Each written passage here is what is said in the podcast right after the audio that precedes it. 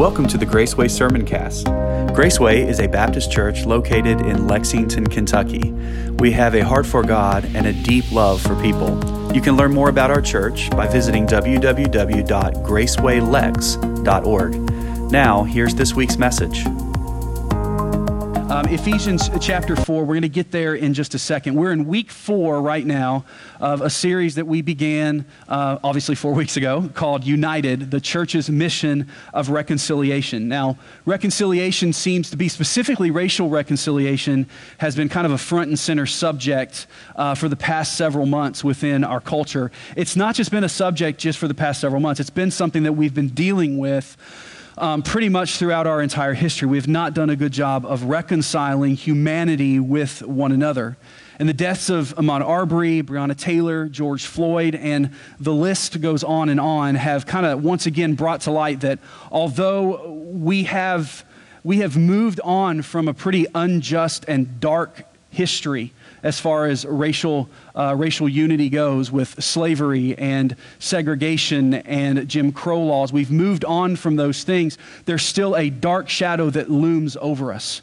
And I think it speaks to the fact that we may be able to legislate integration, but we have to see hearts change if we want to see reconciliation take place. That's been the basis of the series that we've been looking at because the word speaks loud and clear to this issue that we're seeing. And let me say this if we as a church look at the Word of God and say that this is our handbook for how we live our lives, we have to understand that everything that we face, the Bible speaks to that that to say that if Jesus is the same yesterday, today, and forever, and if Jesus is the friend that sticks closer than a brother, that there is not a thing that we will face in our culture, in our lives, that the Bible does not offer us hope. That Jesus is not, because if the Bible doesn't speak to it, if the Bible can't offer us help and hope and truth, then that means He's left us on our own in something. And I don't believe that we serve a God, a Heavenly Father, or a Savior that leaves us alone. He is with us every single day. See, there's a racial divide that we're seeing within our country today, and it's rooted in hurt. It's rooted in hate and fear. It's rooted in ignorance that cannot be legislated away. It has to be changed at the heart level. And as believers, as people of the cross, as people of the Word of God, we have to understand that our faith is applicable to every facet of our lives. The Word of God, the God of the Word, should invade and should envelop every aspect of our lives. And we have to hold to the position that the Word of God instructs us and informs us on the matters of the day. And we have to hold to the belief and the truth that the God of the Word cares about the matters of our day because He cares about the people that are in, enduring the matters of the day. We are the chief of His creation, He is watching us. The Bible says that he looks down from his throne in heaven and he looks over us. That G- he, when he saw us in our greatest need of sin, he, pro- he provided us with the solution of Jesus Christ. You see, the word tells us uh, that the divide that we're reeling from is rooted in more than just hurt and pain and ignorance and history. The hurt that we're reeling from and that we're seeing in our culture today stems from a bigger problem, and that is sin. It's a bigger problem with a smaller word, and that is sin. All of what we see and all of what we are facing today is a manifestation of the biggest common problem that we all have is our sin. So we don't have a skin problem, we have a sin problem. We don't have a political problem, we have a sin problem. Our problems come from that because sin divides, sin separates, sin destroys. But you see, sin, unfortunately, is the current order of this world right? We live in a broken, fallen world. We're born with a flesh nature. We're born into sin. The moment we're born, we're dead. I'm going to talk about that a little bit more. And you're like, oh, goody, I can't wait for that one. Yeah, let's talk more about how we're dead. But you see, sin is the current order of the world. Now, one day, one day, the hope is that it will be restored, just like we sang about. His kingdom is coming. But here's the thing we have to understand, church we are the kingdom right now. We are the kingdom of God today, the embassy of heaven, the light of the world, the salt of the earth. And we have to bring flavor to the world. And so I've said it every message, so let me go ahead and say it this time as well. Reconciliation, whether it be racial reconciliation or otherwise, is a God ordained, Christ centered, spirit empowered, gospel driven function of the church of Jesus Christ. And it is an imperative function. It's not optional. It's not something to say, well, that's nice for that church to get involved in. It's every church must be involved in reconciling man to God and being reconciled to one another through the gospel of Jesus Christ. It's not an optional thing, it's something we must do. And it's not political activism, it's not, it's not ideology, it's the truth of God's word that brings us to a place of reconciliation with one another. So today, this morning, and, and next Sunday, we're going to be looking at the revolutionary nature of the gospel. There's a lot of talk about revolution in our culture today. Say, oh, things need to be turned upside down. We need to get rid of law enforcement. We need to change this law. We need to do this. We need to just flip everything on its head and everything will be better because it, it's saying that the system is broken. Here's the thing what we're looking at, the gospel presents a revolution, a revolution of the soul a revolution of the heart. And I don't believe that until the revolution of the soul takes place, we're going to continue to spin our wheels and shuffle our feet at the revolution of society. So let's look this morning um, at the book of Ephesians, chapter 4. And as we read this morning, I want you to note the revolutionary language that Paul uses in verses 17 through 25. And I'm reading this morning from the Christian Standard Bible, so follow along with me if you will, or you can follow along on the screen. It says this Therefore, I say this and I testify in the Lord that you should no longer live as the Gentiles live in the futility of their thoughts. Now, Gentile is used in a couple of different ways in Scripture. It's used as a cultural explanation or cultural indicative, but it's also used as a spiritual indicative as well. Gentiles being those who are outside of Christ, talking about those who do not know Christ, live by uh, an ungodly culture. He says, Don't live as the Gentiles live in the futility of their thoughts, for they are darkened in their understanding. They are excluded from the life of God because of the ignorance that is in them and because of the hardness of their hearts. They became callous and they gave themselves over to promiscuity for the practice of every kind of impurity with a desire for more and more. But that is not how you came to know Christ. Now, this is, the, this is the verse that everything hinges on. But that is not how you came to know Christ, assuming that you heard about him and were taught by him as the truth is in Jesus. To take off your former way of life, the old self that is corrupted by deceitful desires, to be renewed in the spirit of your minds, and to put on the new self, the one that is created according to God's likeness and righteousness and purity of the truth. Therefore, putting away lying, speak the truth each one to his neighbor, because we are members of one another. Heavenly Father, I bow in your presence this morning and we thank you and we praise you because you are good. You are all good. There is nothing about you that is not good. You are holy. There is nothing about you that is not holy. You are righteous. There is nothing about you that is not righteous. Father, we know that we are not good. We know that we are not holy. We know that we are not righteous. But because of your love and your grace and your mercy, you have reconciled us to yourself through Jesus Christ. We thank you for that, Lord. And we know as your church, as your people, we have been called to reconcile others through the gospel to you, Lord God. And then as we are reconciled to you, we are reconciled to one another. We stand before you today as a people who are hurting because we look around and we see our world, we see the things that are taking place in our country, in our nation, in our communities, maybe sometimes even in our own homes. The division that is taking place. And we know that all of it comes from this one root of sin. We pray, Lord Jesus, that as your church, we would be fueled and that we would be challenged to be agents of peace, to deliver the gospel of Jesus Christ that tells the truth in the and sheds light in the midst of the darkness. We pray this morning, Holy Spirit, speak to us, guide this time. I pray this morning that I would say nothing that would hinder your word from going forth. In Jesus' precious name we pray. And God's church said, Amen. Our text this morning is really a continuation of the first half that we looked at last week. See, what's the very first word in verse number 17 where we picked up this morning? It's the word therefore, right? Let me, let, me, let me give you something really, really deep. Anytime you see the word therefore in Scripture, you ask a question. You ask, what is therefore, therefore? You like that one? That was good. That's deep. That's something you need to take with you right there we, what it, said, it was basically saying is, it's saying in continuance or in light of what we have just talked about, now let's talk about this. And what Paul is saying is, we have talked about in verses 1 through 16 the way the church should operate with the church. That we should be unified, that we should embrace diversity, and that we should move on towards maturity. Those are the three points from last Sunday's message that we should embrace unity, realizing that we are not the same, but we have the same direction. Now, if everybody's like me, that's not unity. That's not unity. That's a sad existence if everybody's like me. Or if everybody's like you, that's not unity. Unity is this not everybody having the same mind, but everybody having the same direction and the same focus. That's the church. because we have to embrace the diversity that we have. We're not the same people. We all don't have the same mind, but we've been given the same heart and the same direction. Some are hands, some are feet, some are eyes, some are ears, some are fingers, some are thumbs. God embraces and, and wants the church to embrace the diversity because we can accomplish more in our differences together moving towards the same direction. And then we have to embrace maturity. And without maturity, unity and diversity begin to fail. And I think that's one of the saddest commentaries on today's church today is we have traded in moving on to maturity and being having Christ formed in us to other things, being formed in other things and other ideas and other ideologies. Christ is the one who must be formed in us. I love what Warren Wiersbe says in his commentary about this. He says the first part of chapter 4 described the believer's relationship to the church.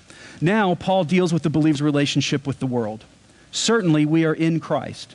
We are a part of his body, but we are also in the world where there is temptation and there is defilement all around us. We cannot depart from the world because we have a God given responsibility to witness to the world. But we must learn to walk in purity and not live in that same defilement. In other words, once we've been saved, we need to embrace our savedness. That's a, that's a word, right? I just made that one up, I think.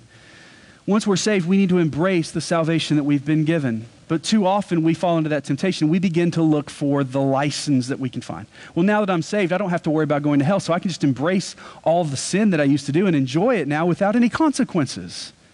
No, that's not how it works. Once we're saved, we move on to maturity in Jesus Christ. He begins to increase in us, and we begin to decrease. In other words, what we're saying is if we're revolutionized by the gospel of Jesus Christ, if our world has been made new, if we have been made new, as the Bible says, then we should live as revolutionaries for the gospel. If our lives have been revolutionized by the gospel, we live as revolutionaries for the gospel. Now, history has given us a lot of revolutionaries, hasn't it? I, am a student of history. I love, I love history. I love to learn the lessons from the past. I love to see people and, and see, you know, what was the context and what, what made them do the things that they do. But there's, history's given us some revolutionaries. Now, I'm not going to get into like, you know, governmental revolutionaries, but I want to think about people who have taken good things in our culture and made them better. One of those guys is Michael Jordan. I grew up in the 90s, and so Michael Jordan is like the best basketball player, and there is no argument. You LeBron James lovers, I'm going to pray for you to get saved, okay? Now, I don't want to start a problem, and I know the comments may start going crazy on the Facebook post, but MJ is better than Michael Jordan. Or MJ is better. MJ is so good, he's better than himself. No, MJ is better than LeBron. Now, you can argue about that later on if you want to, and you can be wrong if you want to. That's fine, okay? MJ revolutionized the game of basketball all of a sudden you had to have cool shoes to play. You had to do dunks. You had to stick your tongue out. You had to have the, you had to fly. Everybody wanted to be like Mike. I drank more Gatorade than I probably should have because Michael drank Gatorade. It didn't make me Michael, but I wanted to feel like Michael and do what Michael did. Here's the thing though MJ became MJ because there was a guy before him named Dr. J who normalized the dunk in the middle of a basketball game. So Dr. J revolutionized the game by bringing the dunk to the game, and then MJ brought the dunk and made it awesome. And then LeBron, you know, he does what he does. But anyway, he, MJ revolutionized the game of basketball. Shopping. Anybody ever heard of this little company known as Amazon? And it's a little known company that you may not know much about. Amazon has revolutionized the way we shop, right? I don't have to leave my house anymore to get anything that I want. Matter of fact, I can get a lot of stuff that I don't need, and it can be at my house within two days if I'm a prime member. I'm not advertising for Amazon, but I should get some royalties for being a commercial for them right now. But Amazon revolutionized shopping. You don't have to get out of your car, go to the store, do all that type of stuff. You just click it, and it, it comes to you now. Back in, back in the early days, um, there was a guy named Alexander Graham Bell who thought, you know what? just sending out Morse code to people over the Marconi, over the Marconi uh, graph or whatever it was called. So there's got to be a better way to communicate. So he invented the telephone. And all of a sudden, people could talk to one another and hear their voices. Then, several decades later, another guy came along to revolutionize the communication industry named Steve Jobs. And he created this phone, said, I don't want it to be connected to a line. I want it to be, uh, you can carry it wherever you want to go. And let's not just make it a phone, let's make it a computer that you can take with you. And let's make it a camera. And let's make it uh, all kinds of different things. We're going to revolutionize communication. And instead of talking to one another, now we're going to go back to just tapping stuff out.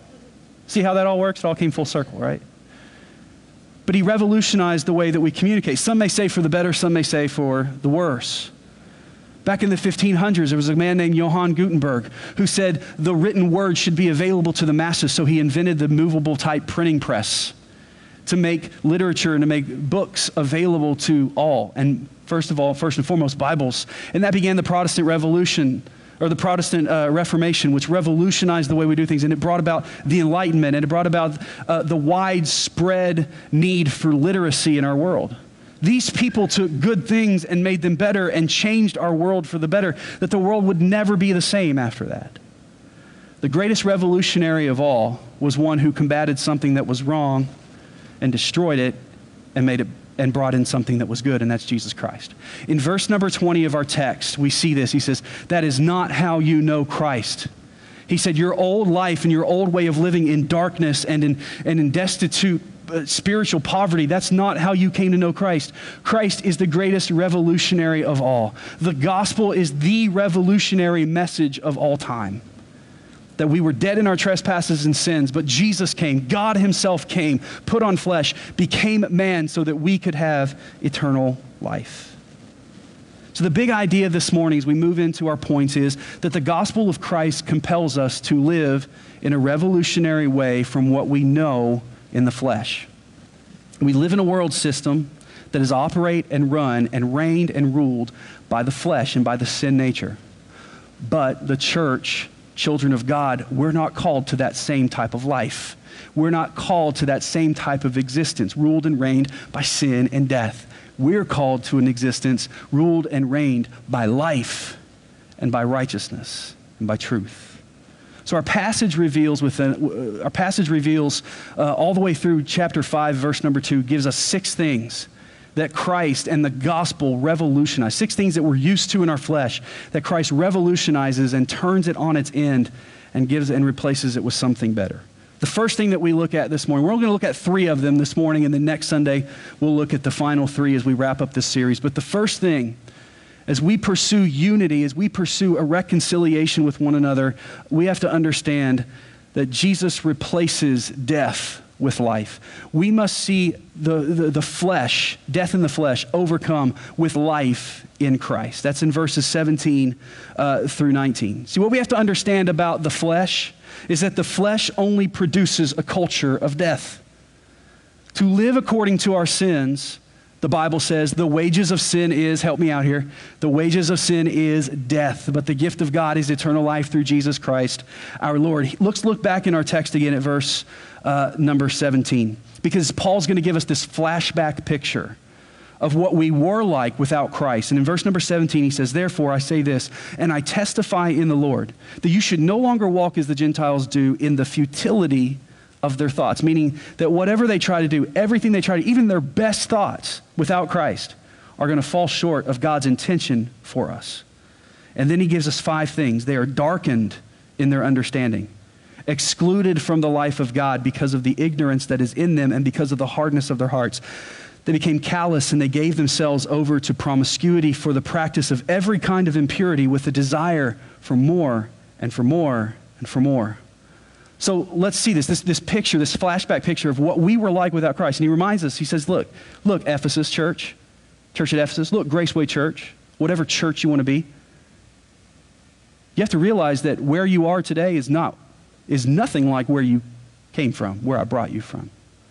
Christ replaced that culture of death with a culture of life. But here's what the culture of death looked like. You were darkened in your understanding. It's like trying to wander around in a darkened room uh, as I'm getting older, I find myself waking up in the middle of the night and I need some water or maybe a midnight snack or two or need to go to the restroom or whatever. But there's always this minefield that is left out for me. Either the kids have left something on the floor or I've left my shoes on the floor or whatever. So I find myself just walking very cautiously and holding on to things as I'm walking through the dark, trying to get my eyes to adjust. And this is what it's like spiritually in the culture of death. We're wandering around in the dark holding on, grasping for anything and everything to give us stability, only to find out that the only thing that we can grasp on to give us eternal stability is Jesus Christ. And everything else that we grab on will eventually lead us down the wrong path, and we can't completely and truly trust it. Because Jesus Christ is the light of the world. See, what really makes it easy to walk is when there's light shed on the room. You see, because we're dark, now we're dead in our sin. And this is the kind of death that is worse than physical death. It's a conscious death. It's one that is being dead and unfulfilled with the, without the ability to change anything on your own. You ever notice that dead people stay dead? They can't bring themselves back to life. Dead people can't turn over new leaves. You know, a lot, of, a lot of us say, well, you know what? I think faith is just about doing better and being a better person. That's not what faith is about. Faith is about realizing that I'm dead and I can do nothing for myself. Jesus gave me life. But you see, without Christ, we're dead in our sin. And thank God that He is more than enough and He brings us to life. In our death in sin, we're also ignorant of the truth.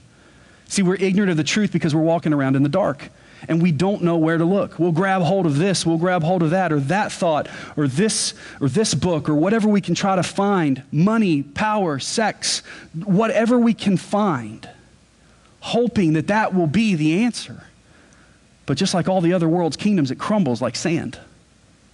And then what happens is we become ignorant of the truth, not knowing where to turn, and we get burned so much that the next thing happens that we become hard hearted or callous to the truth. So that when the gospel is produced, we think, ah, it's just another, another easy fix it solution that's just going to tear me down too. And so we look at the gospel and we look at the truth and we become hardened to it because we're so burnt and so jaded so calloused. And then what it ends up resulting in, we become totally surrendered. We're like, well, you know what? If this is all there is, if I'm just going to live and die and there's no help and no hope, then I'm just going to do whatever I can to enjoy what I've got while I've got it, while I wait on death. And folks, that's the ultimate outcome of the culture of death we turn inward and divide from everybody else because life is only about getting what I can get and enjoying the little bit of time I have it. How hopeless and how pointless, how futile is that kind of life? And just two chapters before, Paul paints the exact same picture in Ephesians chapter 2. Why does he do this? Because in biblical writing, in the ancient style of writing, when you repeat ideas and thoughts very close to one another, it's saying and it's screaming to the reader, get this, don't miss this, it's important. Repetition is the key to learning. And he says in Ephesians 2, and you were dead in your trespasses and sins, in which you previously walked according to the ways of this world, according to the ruler of the power of the air, now the Spirit now working in the disobedient. We too all previously lived among them in our fleshly desires, carrying out the inclinations of our flesh and our thoughts, and we were by nature children under wrath, as the others were also. You see, that's the picture of what we were without Christ. But, and I'm so thankful, I'm so thankful that's not the way we're left. Look at verse number 20. But that is not how you came to know Christ.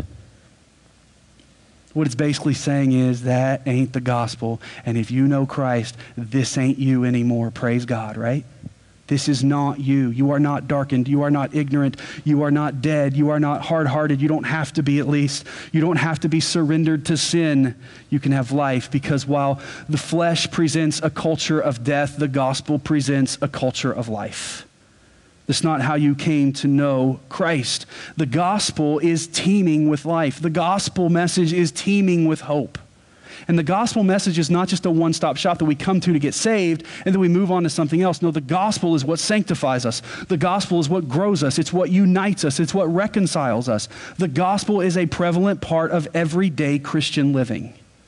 It's not just the story of the death, the burial, and the resurrection of Christ. The gospel is the changing power of Jesus Christ. And here's what the gospel says. Every time you see Jesus mentioned, life follows. John 3:16, for God so loved the world that he gave his only begotten son, that whoever believes in him should not perish but have, help me out, everlasting life. Not just life, everlasting life life that doesn't end. John chapter 10, verse 10 says, The thief comes to steal, to kill, and to destroy, but I have come that you may have life and you might have it in abundance. Not just a little bit of life, but all kinds of life, spilling over, spilling over on others around you. Isn't that what the gospel is supposed to be doing too? See, the church, we have to understand we're the culture of life.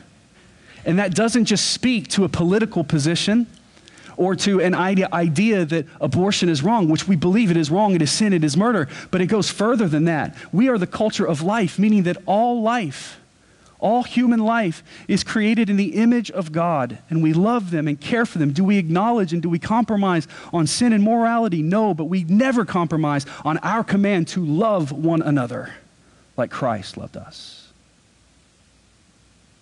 God, our Creator, gave us life. His Son died to redeem life, and the Spirit lives to empower our life. So we overcome this culture of death with the culture of life. The second thing that we have to do, the second confrontation in this revolution of the gospel, is to overcome our old ways with a new order. Overcome our old ways with a new order. So we saw the old ways in verses 17 through 19. Now we're introduced to this new order, this new system, this new way of living, this new culture. So what does it look like? Well, in verse number 20, he says, You've not come to know Christ this way. And here's in verse 21, this is important. Assuming that you heard about him and were taught by him as the truth in Jesus. Paul makes a very, a very important note there when he talks about the gospel of Christ. He says, Make sure you've heard the true gospel not a false gospel, not a Jesus who's boxed in to an idea that you've created, but the Jesus of the Word.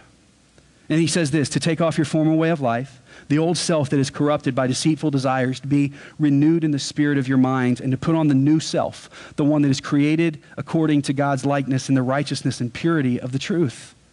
So, what we see about this new order, this new way of life, it, it is found in Christ. And it is not found anywhere outside of Christ. Our life is in Jesus. Outside of Christ, we find death. Outside of Christ, we find sin. Outside of Christ, we find division and hurt and pain. What we understand from this is that the gospel changes everything. It changes everything. It changes the nature of all of it. Let that statement sink in. The gospel changes everything. This is why I believe, and I stubbornly believe, that the church is essential that it cannot just fade off into oblivion, that it cannot just go back behind closed doors, that the church is essential because the church is founded upon and fueled by the gospel. And the gospel has changed everything. It changes death to life, it changes dark to light. It changes hopelessness to confidence. It changes the enslaved to being free. It changes the far from God to being drawn near to Him. And it changes the divided to being united in Jesus Christ. The gospel changes everything, and that makes it the most essential message in the world. The gospel revolutionized our lives. Listen, if the gospel hasn't changed your life, you may want to go back and find out if you've truly, if you've truly trusted Christ. The gospel changes death to life, dark to light, all of these things. It revolutionized our lives, and the church has to walk each day with the unwavering belief that the gospel has the power to revolutionize the world that we live in today. We have to understand that it, a new order is a, is a life that is radically different from the old life, from the old way of life. He says in verse number 21, he says, assuming that you heard about him and were taught by him. See, this is important because there are there is a lot of different gospels out there but there's the true gospel that is founded upon christ but there are a lot of false gospels that say here's jesus but we got to add something or we got to change something in order for you to really fall into what the true gospel is about. That's what was going on in ephesus. People trying to say yes get saved in jesus but then do this this this and this to truly be saved or to keep your salvation and there are a lot of false gospels, and here's what happens in false gospels. We take this box of man made idea or ideology and we put Jesus in it and say Jesus has to fit in here in order for it to work. But Jesus doesn't fit in a box. We fit in Jesus. Jesus doesn't fit in a box, these man made ideas. We can't look at Jesus and put him inside our frame and our filter. Jesus breaks the filters that are there. That means that when you come to Christ, all your old filters are shattered. All your old filters of sin and shame and regret and death, they're shattered. Here's the thing you're not even looking in the same direction anymore when you come to Christ. Shame and regret and the culture of death has you looking backward at all the things that have brought you down. But the culture of life, the gospel brings you to a place where you look up to Him and He then directs you forward in Him. So there's three steps that we embrace in this new order of Christ. He uses this language kind of like clothes. All right? How many of you like clothes? Okay, not enough of you. I just worry that, you know, I'm just glad you put some on when you came today to church. Uh, you're maybe watching on the internet, and who knows if you've got clothes on. I, who knows? But I like clothes. I like them when they fit and when they look right on me, right? But he uses this language. He says, put off, put on, and put away. Three phrases that we see here in our text. He says, take off the old way or take off the former things, like those old nasty clothes that you don't have any business wearing anymore. And let's just say nobody else has any business wearing it anymore either. Y'all want to know a little something disgusting about me? I got these t shirts that I wear as undershirts, and they get old and nasty and they get holes in them. I hold on to them until Stacy finally gets rid of them. Right? Those are the things that you don't even pack up and take to Goodwill to bless somebody else with, right? because ain't nobody got no business wearing some of that stuff. You didn't have any business wearing it when you bought it, but you still did. He says, Take off the old clothes and put on the new image of God, of Christ likeness. Like John the Baptist said, He must increase, but I must decrease. And then he says to put away in verse 25. He says, Put away some things. And he gives his whole list. And we're going to start with the first one this week, and then we're going to look at the next ones next week. He says, Put away, in verse number 25, put away lying and speak the truth, each one to his neighbor. And that's the third thing and the final thing as we get ready to close out this morning. We overcome the flesh and death with the life of Jesus Christ. We overcome the deceit with, with truth. We overcome the deceit with the truth of God's word. Put away lying. Speak the truth, each one to his neighbor, because we are members of one another. You know, today's 24 hour, seven day a week news cycle, you know, and, and, and, social media posts, and everybody's got an opinion, and everybody's got a view, and YouTube, and all this stuff, you have to really be careful about what is true and what is false. And here's the thing you wonder sometimes everything, and I, I've come to the conclusion that everything I get is going to come with some sort of spin and some sort of angle. That to really accept something as a factual thing, you have to be there to experience it yourself. Take it in with your own eyes. You say, that's a real skeptical way of looking at things. But here's the thing I think it's a biblical thing. Jeremiah over in the Old Testament said this He says, The heart is deceitful above all things, and it is desperately wicked. Who can know it? He says we have to approach things with a cynicism of understanding that we can't even trust ourselves in our flesh nature. That there is, that there is a, there's a, a nature of deception and a way of deception that we live in.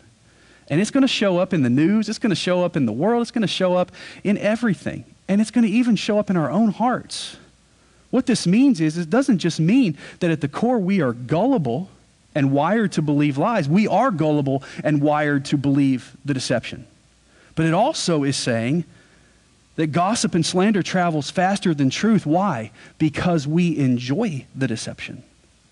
Not only that we're gullible to believe it, but that we in our flesh crave it. We like the deception. It's more fun, it's more tantalizing. It's juicier. That's why gossip travels faster than truth.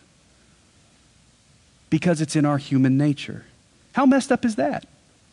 Not only are we gullible to be deceived, but we like being deceived. That's messed up. But this is the way, this is the old order, this is the old way. And this is why Paul says, put away deception, put away lying. And that word put away means continually put away. It doesn't mean I put it away in a box and it doesn't come back anymore. It means that it's going to continue to come into my, into my, my view. It's going to continually be at my doorstep. And I need to be vigilant about continuing to look to the truth of God's word. And he says to combat that, you put away lying by sharing truth. We put away falsehoods. We put away lying by sharing truth. I love what Dr. Roger, Dr. Uh, Dr. Adrian Rogers said in a sermon several years back before he went to heaven. He said, if your life is not based on absolute, total, impeccable truth, then you have just created a climate where the devil will always feel welcome. Get that. And in our church, if we've not created a climate where the truth can prevail, we've created a climate where Satan can. And the house of God should be a house of truth. The people of God should be people of truth, not the house and people of lies. See, what John 10 10 says is the thief comes to steal, kill, and destroy. But Jesus says, I've come that you might have it more abundantly. Satan's plan is not just to trick us, and make us have a bad day. Satan's plan is to steal everything, kill us, and destroy us, pick us clean of any humanity that we have, and destroy everyone and everything in his process. And one of the ways that he does this is through division and through discord. And Proverbs tells us this that we are better together. This is where we get our state motto from United we stand, and divided we fall. But if we're divided and we're at odds and we're sectioned off into our little camps, always clashing with one another, then we become way easier to defeat and to, to conquer and to destroy. And don't think for a minute that our enemies, foreign and domestic, look at our division and don't think that now we're weak enough to, to conquer. Same thing with the church. When we're fighting, we're, we're constantly complaining about things and we're at each other's throats, how are we ever going to come together for the purpose of reaching the world for Christ? To love others if we can't even love ourselves. And this is exactly how Satan works. Sin sets the world at fundamental odds with God and his church. But I believe today, I believe today that Satan is working overtime to set the church at odds with the world. He's convinced us that we can gain gospel ground through political power and man made ideologies or through moral and spiritual compromise.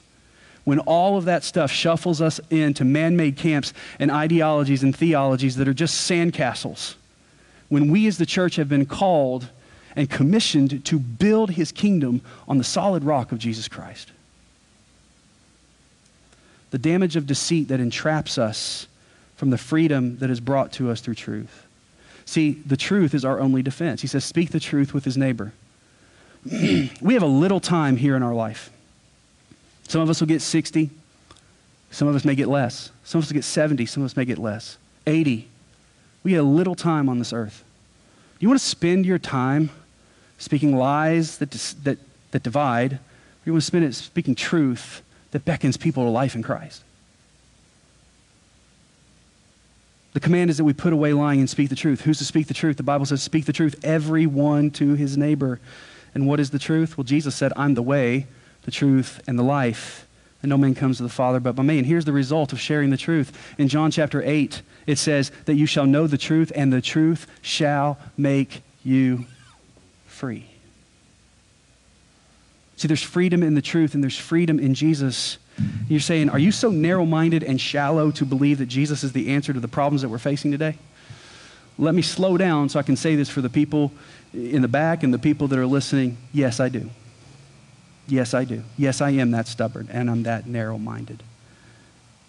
Because I'm not talking about putting a, Jesus in a box. I'm talking about we need to share the truth from the Word of God that's being formed in us every day. I'm not talking about the Republican or the Democrat Jesus or the black Jesus or the white Jesus or any other Jesus that we make in our own image. I'm talking about the Jesus of the Word of God, the Jesus Christ of Nazareth, the Lamb of God who takes away the sins of the world, the Prince of Peace, the Lord of Lords, the King of Kings, the great counselor that is one day coming to rule and to reign here. See, the truth is our common bond. He says, share each one with his neighbor because we are every one members of another. Why do we need the truth? Why do we need to share the truth? Because we lived a life where we needed the truth. And everyone, regardless of skin color, regardless of what nation you come from, regardless of what politics you have, every one of us come together at this one common denominator. We're sinners in need of a Savior. Every one of us. So the challenge for us as the people of the cross is to keep our eyes fixed on the cross. The challenge for us that are people of the Word is to keep our lives centered upon the Word. So, what we have to do, if we want to find reconciliation, realizing that we are all bonded together by the same need, is we have to keep, we have to keep our eyes fixed on the solution. We have to realize that black skin and white skin are only reconciled to one another through the red blood of Jesus Christ. We have to stop leaning in on red elephants and blue donkeys and find our hope in the sacrificed Lamb of God. We have to stop worrying so much and caring so much about how a person feels about symbols and statues and flags and start shedding tears over whether or not they've been to the cross. And I know I say that at great risk of people getting mad and thinking I have some agenda. I don't. The agenda I have is the agenda of the gospel. And that has to be the agenda of his church. Of all the inequality and the division in our world, the question that we have to close with and the question that we have to pose to everyone is Have you been to the cross of Calvary? And so, with every head bowed and eye closed this morning, I ask you this question, and I ask it every single week Do you know Christ? Have you been to the cross? He's our only salvation. He's our only deliverance from the culture of death. He's the only truth that we can weigh anchor in. Do you know him? If you don't know him, let today be the day of salvation. Let today be the day that you come to him and say, Lord, be merciful to me, a sinner. I need you.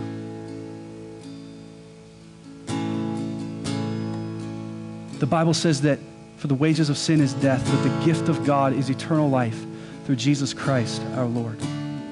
We reap death and division and separation from God and from one another through our sin.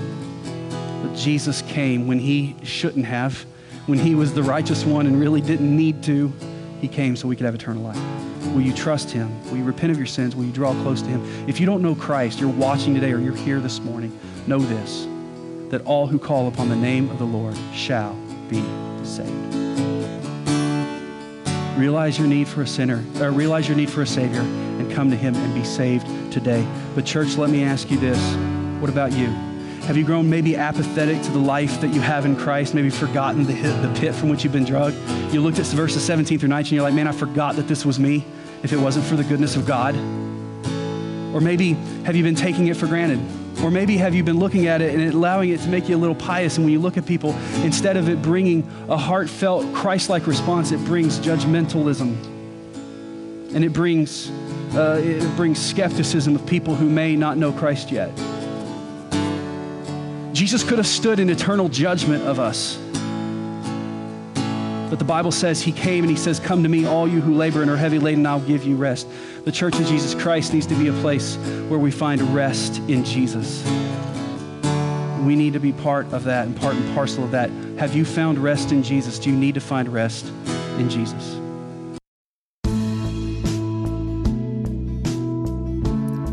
As we come to the conclusion of this week's message, we pray that it has ministered to you and challenged you from the Word of God. We would love to hear from you. If you would like to connect with us, you can go to www.gracewaylex.org, click on Contact Us, and we would love to have a discussion with you about your faith. Thank you. We'll talk to you again next week.